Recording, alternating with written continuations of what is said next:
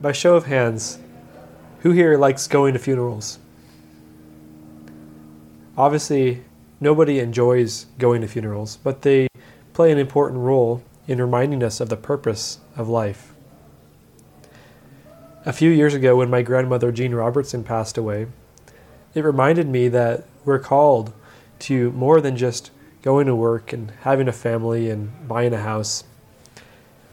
We're called to follow Christ wholeheartedly. I thought about the life she lived and the great impact she had on others. She lived a simple life of following Jesus and making disciples.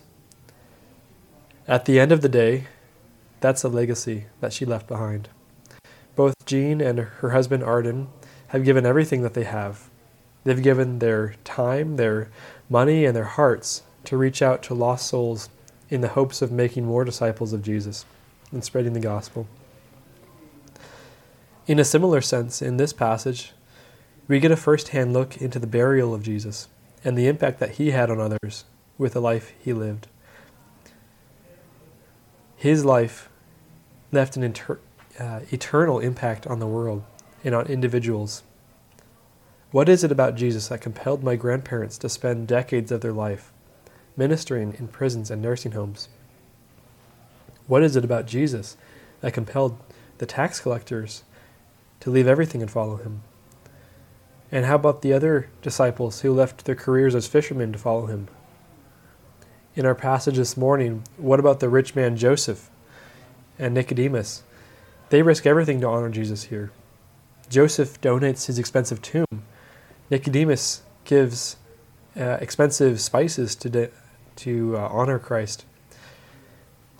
They both risk losing friends and family and social status and being put out of the synagogue. What drove them to do this? And then there's the women who supported his ministry that were there to help bury Christ. What compelled these women to do this? That's the theme that we'll focus on this morning as we read about Jesus' burial. So we'll begin in Matthew 27, verses 57 through 61. Matthew 27, 57 through 61.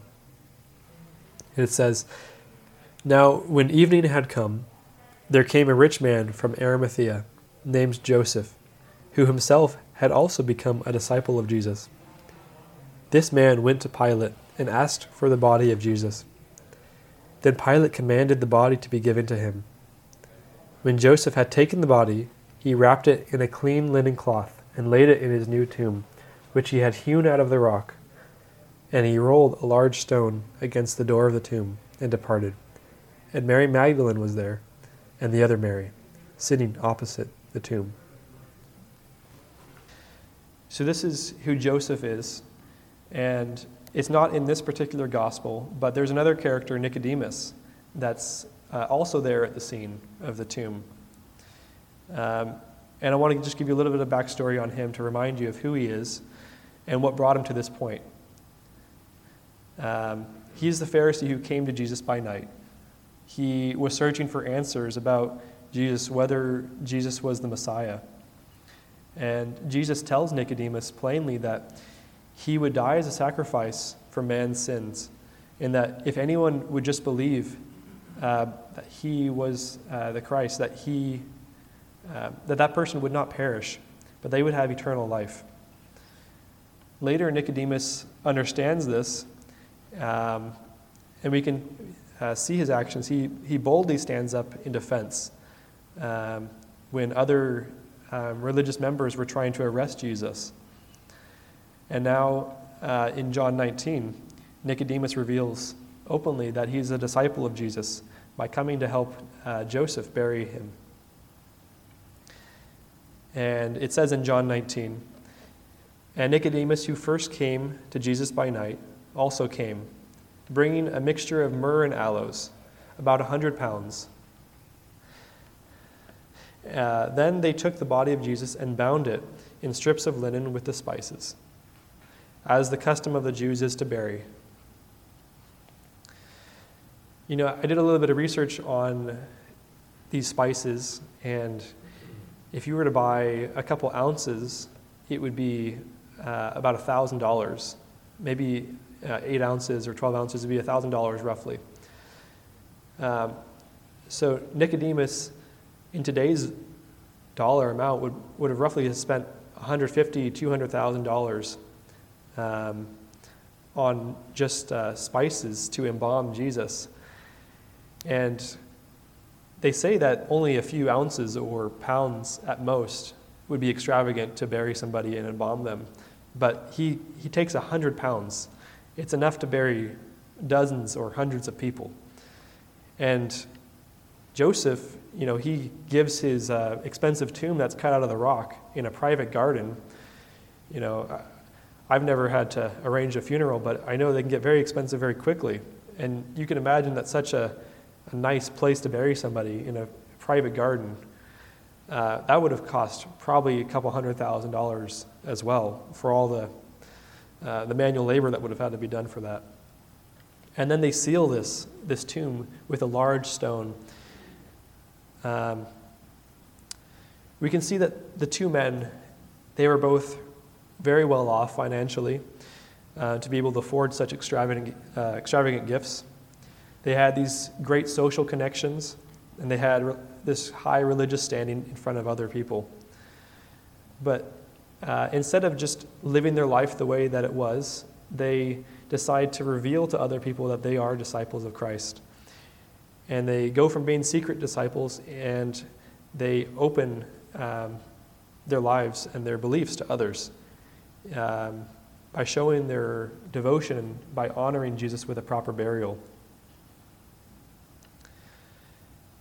They, they both risk everything. They risk their friends, they risk social status, you know, they gave financially, and they could be both put out of the synagogue for their actions. And so it really begs the question when somebody does such a, a great action, why would somebody do this? Why would somebody um, risk everything in their life. Their lives, by all um, you know, looks from the outside, look great.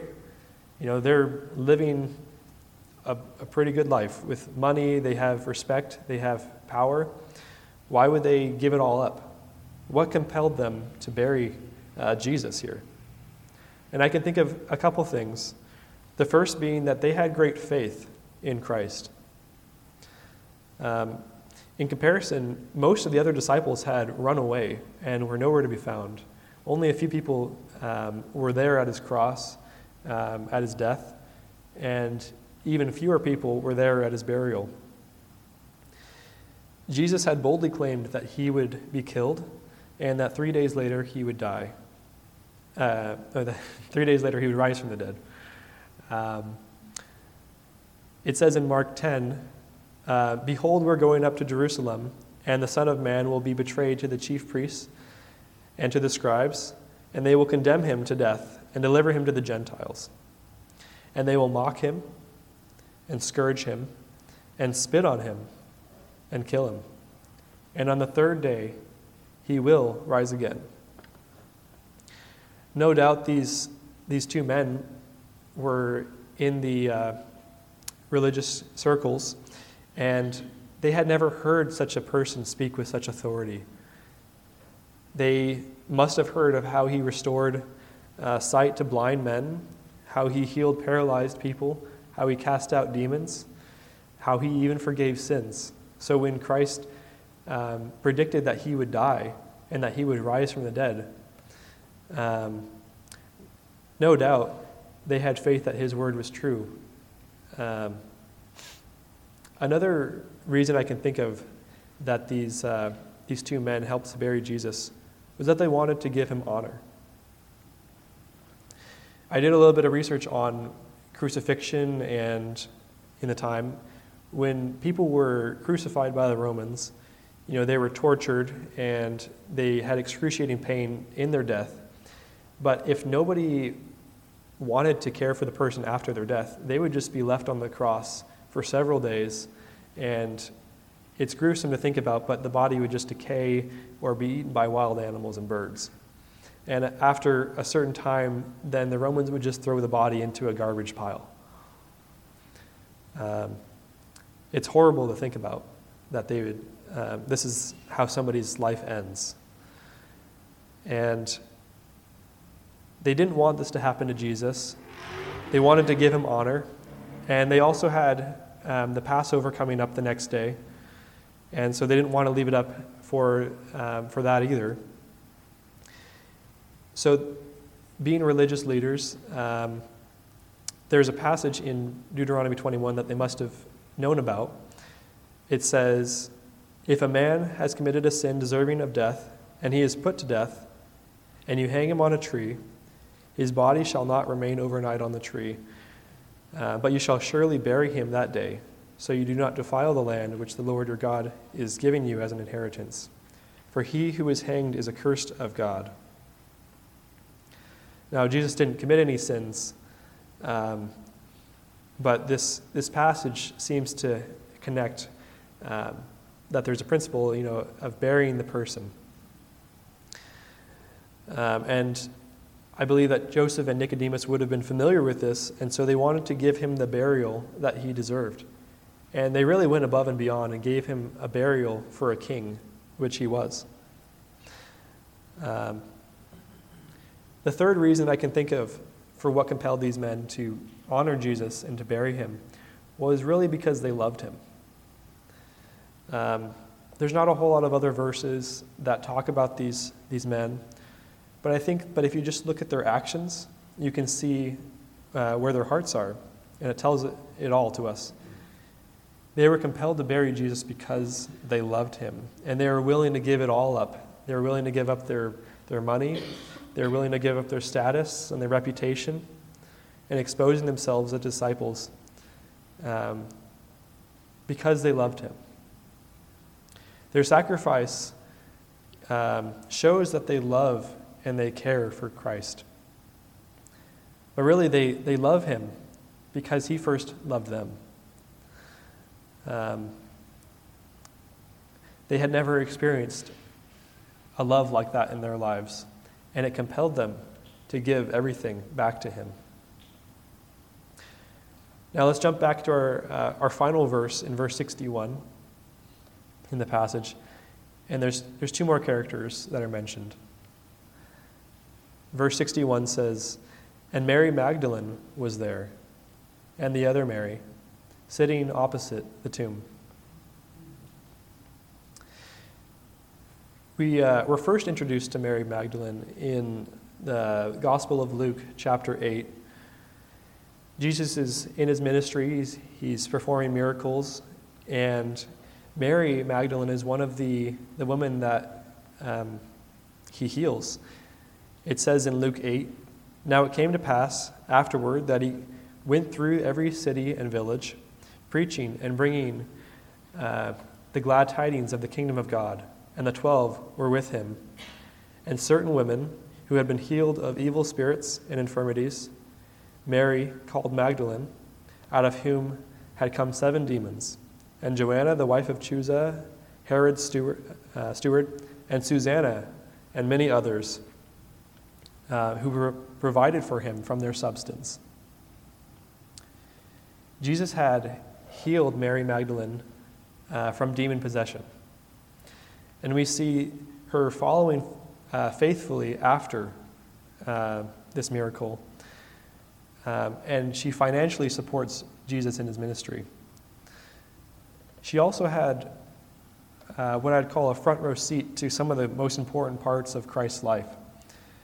Um, on Friday afternoon, when he was on the cross, she stood there uh, at the, the final moments of his life.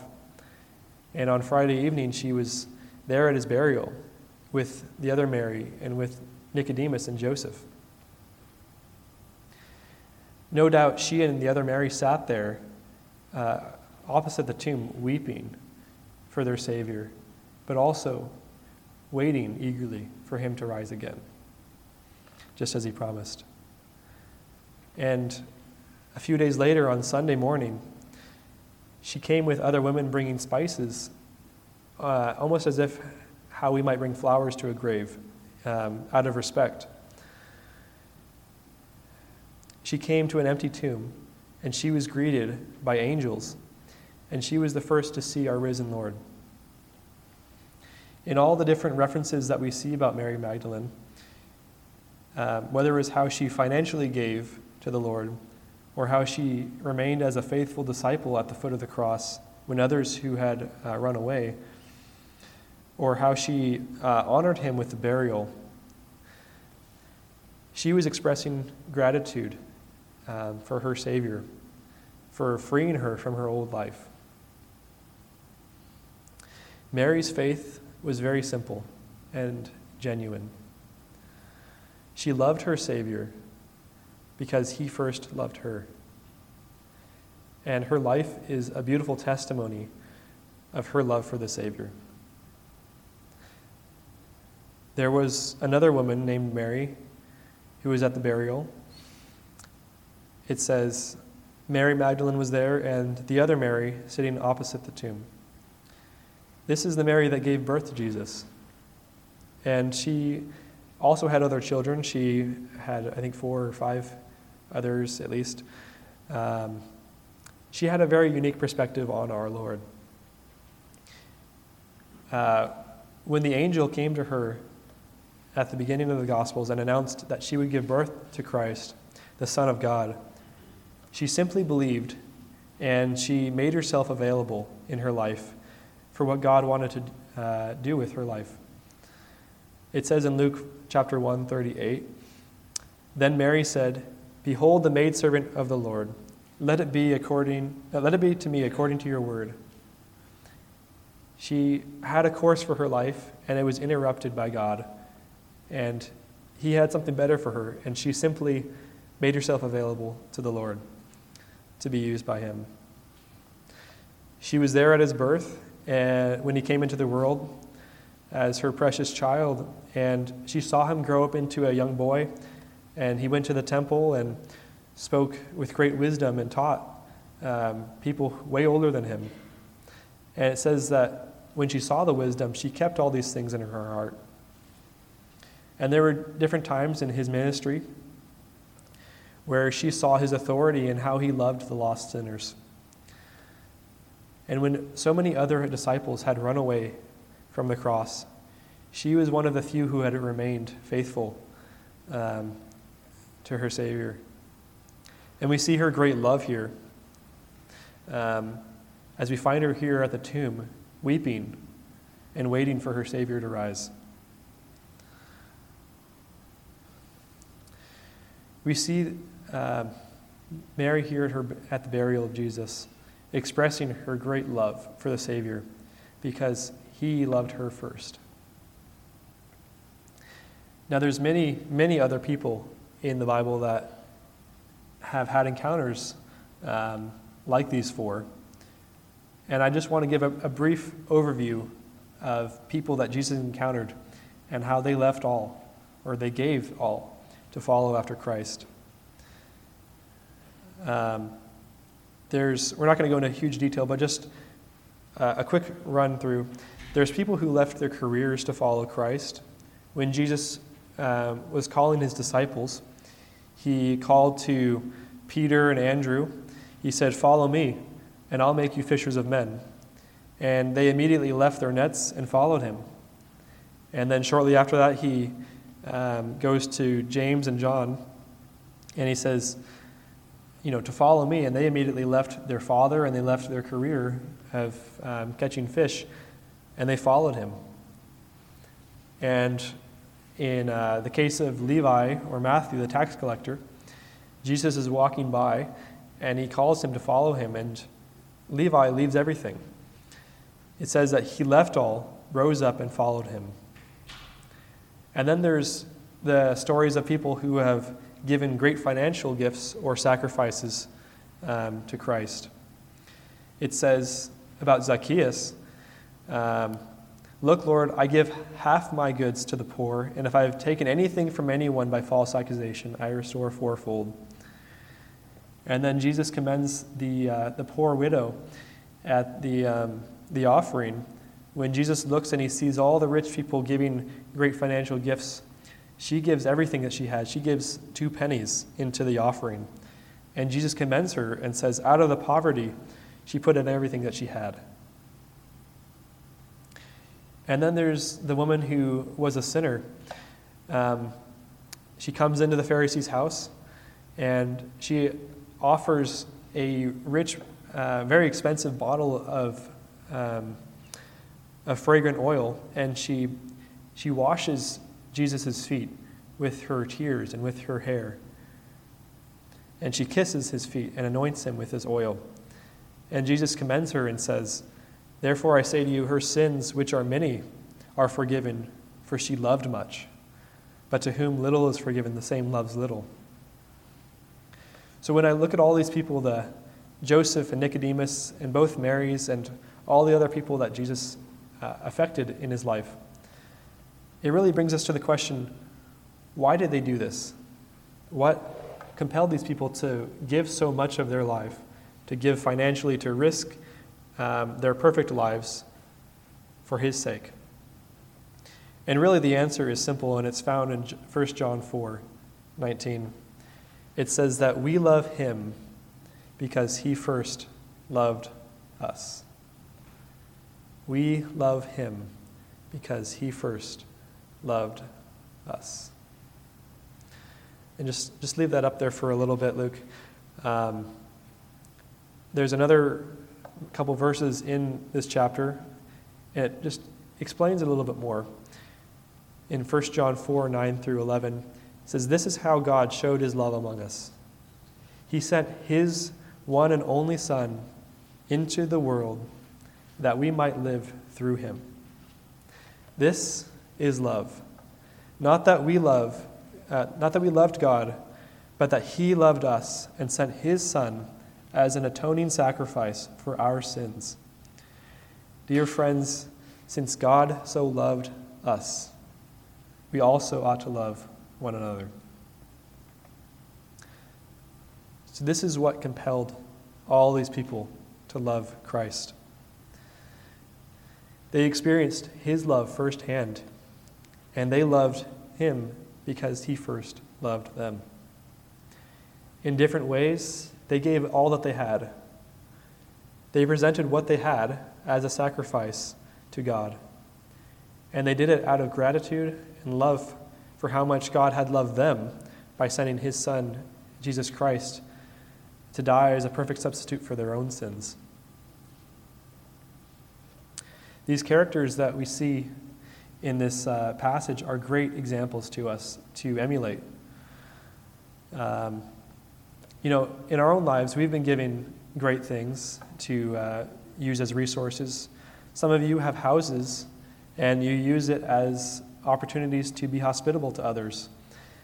Some of you um, have extra time in your week, and you use it to prepare uh, teaching lessons for kids or to minister to others in various ways or preparing meals for others. Um, and even if you say, hey, I am dirt poor, or I have a dollar to my name, you still have your body and your mind that you can offer to the Lord. Romans 12, 1 and 2 encourages you to lay down your life on the altar every day for the Lord. It says, I beseech you, therefore, brethren, by the mercies of God, that you present your bodies a living sacrifice, holy, acceptable to God, which is your reasonable service. And do not be conformed to the world, but be transformed by the renewing of your mind, that you may prove what is that good and acceptable and perfect will of God. As I was preparing this message and I was looking, as I look around the room even now, you know, I I look at the lives of the people in this room, and I see so many people that have given everything to the Lord, who have sacrificed it all. I see people who have given up great job opportunities to serve the Lord. I see people who um, have given great financial gifts to the Lord and supported the church and missionaries. I see people who have given decades of their life to serve the Lord and honor Him and teach uh, adults and to teach children about the gospel. I see people who have gone out on their day off of work to pass out flyers and spread the gospel. I see people who have opened up their homes for Bible studies to witness to their neighbors and uh, coworkers. Um, you know, I can see in my own heart that I have, you know, room to grow in this area, that I'm still young in my faith, and that I need to um, follow after your examples of sacrificing greatly for the Lord. Um, your lives have encouraged me, and I want to encourage you to keep on um, serving the Lord, to keep on loving Him, and to keep on sharing the gospel with others. At the end of uh, my grandma's uh, life, you know, there were kind words that were said about her. There were words that honored her, that um, showcased the life that she lived. At the end of your life, what will people say about you? And more importantly, what will the Lord have to say about your life? If you've accepted the Lord as your personal Savior today, continue to lay down your life every day and to sacrifice for Him.